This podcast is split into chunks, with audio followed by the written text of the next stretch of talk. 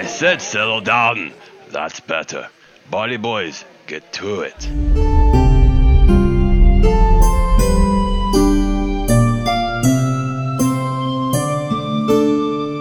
Hi, y'all, and welcome to Sleeper Island News. We are your hosts. I am Liliana. And I'm Blix the Log Goblin. We're going to give you news from the adventure logs from the last two weeks so you illiterate pink meat sacks don't get killed out there. Blake's word choices. What? It's time for logs. Boris, bring me the logs. Ah, Get in logs. Get in logs. Uh, here. Very good boy, Boris. Now off you get. Let's see.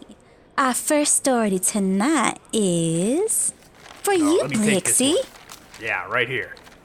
Looks like a group of our finest went to the great unknown in an attempt to push back against our towering ignorance. A losing battle, if you ask me. They traveled to the ZHT portal code, explored a frozen forest, and met some friendly orcs. Greg and Zik. They indicated that they lived far to the southwest with the Frozen Blades tribe. They also named the nearby mountains the Cold Shield. After parting on good terms, an uncommon event in itself, our group continued to wander in ever widening circles. Their exploration led them across a druid circle, a fight with some saber toothed tigers, and a couple of old skeletons clutching the words Weeping Death. Normally, I'd make a quip here about needing to weep for the living, but this group did alright in my book. Look, Liliana, they even drew a map. My goodness, what side of the bed did you wake up on this morning? I don't think I've ever seen you so chipper in my whole life. Huh. Anyway, our next story is The Plot Thickens. It looks like these intrepid adventurers went out looking for something old, something new, something borrowed, something blue. Guess they weren't married to the idea of peaceful nothingness. Oh well, thanks for good news then. Back to the story, brought to us by Gritters, the rock gnome. He and his party went to the Forest of Thorns hunting for trouble.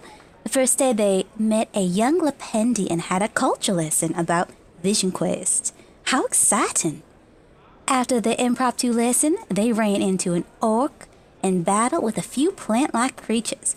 Now, it seemed like they were all trying to earn a citizenship in the community badge because they immediately went to help that orc. They made quick work of the plant creature, grass hyenas, and murder butterflies. All to have that orc slip off without so much as a thank you. Rude. Anywho, they found a cave the next day and went exploring. After looking at some pretty murals and having the cave magically explode into color, like a white shirt stuck in the wash with colors, they were attacked by a weird, a galeb duhr, a flail snail, and some roundworms. Yuck. I like our adventurers tend to do. They killed all the little beasties, though apparently their party member Horace did not survive the encounter. Not to be deterred, they just drug his lifeless corpse around with them while they continued to explore the cavern. That's dark. oh, and I'm not talking about the lighting situation of the cave, honey. After going further in, they found some more pictures and murals. Seems like there will likely be a scholarly pursuit kind of thing here. They took some etchings, but didn't bring enough charcoal and parchment to really get all the etchings they wanted. Wrapping up, they went back home to Port Mirandia to resurrect that corpse of a horse. Yeah, I did mention they were just carrying around his lifeless body this whole time, didn't I? Well, in conclusion, knowledge is never dead weight, I guess. Lexi, what you got for me, honey? Oh man, Liliana, speaking of dead weight, here we go. Big news from the far west. The Yanti envoy's invitation was answered by a group of our uh, finest. Our ambassador and his entourage traveled to Tormur in order to kiss some hands and shake some babies. They met a bunch of people, including the ruler of the city. She seems nice, if a bit quirky. Her people refer to her as the Sal, and she, according to our team, recently executed one of her advisors named Notsoashu. The new advisor, Moatsalu, cajoled our party into helping break into Netsoashu's old office. Breaking and entering is a necessary skill set of any adventurer, so they obviously agreed. Through the first door was a grand library, which quickly attacked our poor friends. This appears to have been the only defense feature of this office, minus some locked doors they found later. Beyond the library were several rooms in various states of disarray, mainly a laboratory, which appeared to have been the site of a recent altercation. They followed the clues down to a subterranean area, which smelled heavily of sewage. Nice to hear at least a few of our lot finding a home somewhere. anyway, down in the sewer, they found a massive snake skeleton and began checking it out. Out of nowhere, Netsuoshu appeared, flush with power and obviously not as dead as previously reported. She tried tempting Moatsalu, the new advisor, because apparently they were buddies, but our crew held him back. They must have realized that they were in deep shit. What followed was a mayhem of sandstorms and reanimated snake skeletons, resulting in our team coming out on top and Netsuoshu fleeing. You know what they say when you gotta go, you gotta go. Well, gee whiz, I guess you know what they say shit only runs downhill. Anyway, our next story is to new adventures. Now, Blixie, you remember last week when I talked about Numu and that cursed sushi crew? Well, they are back at it again. This time, hopefully not getting bested by crabs. Ha! Numu and his friends decided to go back to that half-sunken wrecked ship east of Port Mirandia, and they found that one ship, but it had been dragged away from the cliffside, and it seems some of those poor sailors had deteriorated to the point where their speaking wasn't really possible for them, you know? At least that's what the Captain Omrian claimed. They asked the goblins, or the hobgoblins, sorry, Blixie, hobgoblins in the area for a bit, you know, to try to find out where the witch that cursed them might have gone. Apparently, the Gruff Gruff made a deal with her, some sort of peace treaty. But a certain hobo, who was more friendly, Frem, did end up helping them find and meet the hag. According to Numu and Barry, she was, mm, how, do, how do you say, uh, needed a little bit extra beauty rest. That's all I'll say in that matter. Women supporting women, all that jazz. Now they chatted for a bit, learned a few things, tried not to insult each other too much, you know, politics. But that sea witch only admitted that she may have cursed the crew, but even if she had, it would have only been because they crashed into a nearby cliff and potentially woke up a dwelling creature inside. After making a deal to go and check if the creature was still sawn logs, she offered to remove the curse that she definitely didn't put on the crew in return. How kind. So they went to the opening in the cliff face to find this creature, make sure it was, you know, pillow fluffed and all that. They didn't find a Sleeping Beauty, but they did find a big door, which they welcomed themselves into. Double rude. Bad luck bears, they did attract the attention of the local populace, which tends to happen when you barge into someone's home, sweetie. It happens these caves and water-filled tunnels were connected with a clan of fish squid people worshipping Kuo-toa and their pet chuuls. Now, I've never seen a chuul, but that sounds absolutely atrocious. Scuffled and tussled with them fish things for a bit before they turned fins and swam away.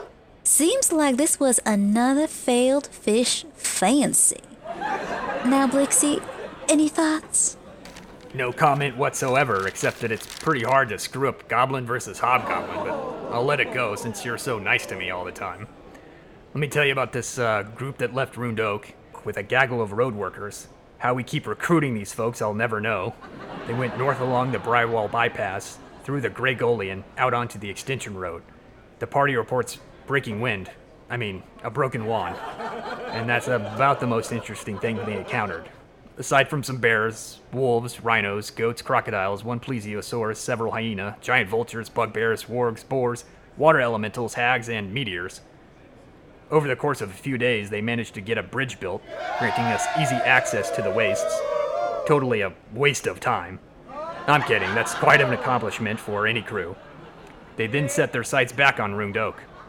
During the return trip, our party of intrepid adventurers encountered an ancient vampire and decided to bring it home with them. Of all the things life threw at them, they brought the vampire home. What a pain in the neck. I'll have you know, I once fought a vampire, a werewolf, and a ghost, all my size, and all single handedly. Liliana was screaming that I was supposed to give him candy, but I knew better. Blixie, those were children. I keep on telling you they were wearing costumes. Anywho, Looks like our next story is about Jub and Company. Oh, I like that Jub. Such a sweet fella. Went north by way of the Briar Wall to take a gander at that Juba Waste. Now, why on earth anyone wanted to go to a place called Waste is beyond me. Sounds like a waste of time. No, that's plagiarism. I already used that one. Oh, Fee, Lixie, sharing is caring. Anyway, back to the story. On the way, they found a new merchant, Mr. Blue, selling all sorts of odds and ends. Now, Mr. Blue Sky, why'd you have to hide away for so long? We always need more gear, baby. And it looks like these fellas came across a huge stone obelisk just out in the middle of nowhere.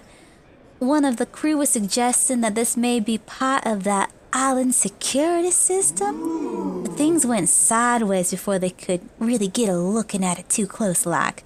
Because out of nowhere, there came a huge ballista, and it sent our heroes a scrambling. They found themselves some high ground from which to observe the surrounding areas, and wouldn't you know it, out of the waste were a bunch of constructs fighting huge elementals. Now, I don't know about you, but when I was growing up, Mama used to get in a fight with the washing tub ever so often. Just when it wouldn't be acting right, you know? I assume this is probably something similar. Anyway, discretion being the better part of valor, our friends knew better than to try to break up this brawl.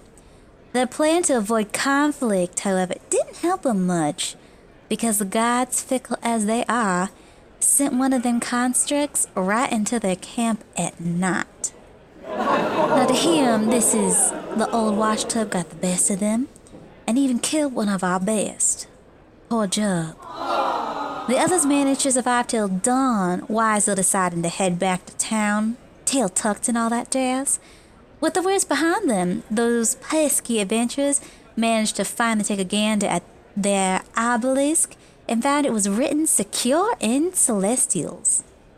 Secure from what? Robbers? Can you rob a language, Blixie? Anyway, apparently this Mr. Blue does not travel very fast because they managed to actually catch up to him back on the way home. He directed them to find even more interesting items to purchase at Trader's Bay. Maybe that Alex guy can go find himself there and buy a personality. Bland as a potato chip, I tell you. Sadly, poor Jub, before he left, just could not take the horrors of this island no more and elected to claim true death. And when they came back to the to the town, they did a private ceremony with Unafi of the camera. Oh, dips of despair. What do you got cheer me up, Blixie, honey? I do need something to turn this frown upside down. Uh, nothing incredible for the last log. Uh, doesn't really detail exactly where the group went, but does mention a turtle selling magic crystals. It goes on to discuss various fantastical animals, pillars that aged you, giant purple bananas, um, muffins that turn people into lizards, and a giant castle in the sky. Uh, dear log writers, uh, please be more specific on locations. If anyone has any details on where to find this turtle, or any magic crystals to share, please let me know. But that's all the time we have for the program. We'll be back in 14 moons for more delicious logs. I've been Blitz the Log Goblin. And I'm Liliana, his own friend. Wishing all of you a good night and safe adventuring from the Sleeper Island News team. Now go away. Write me more logs. Go. Better on get.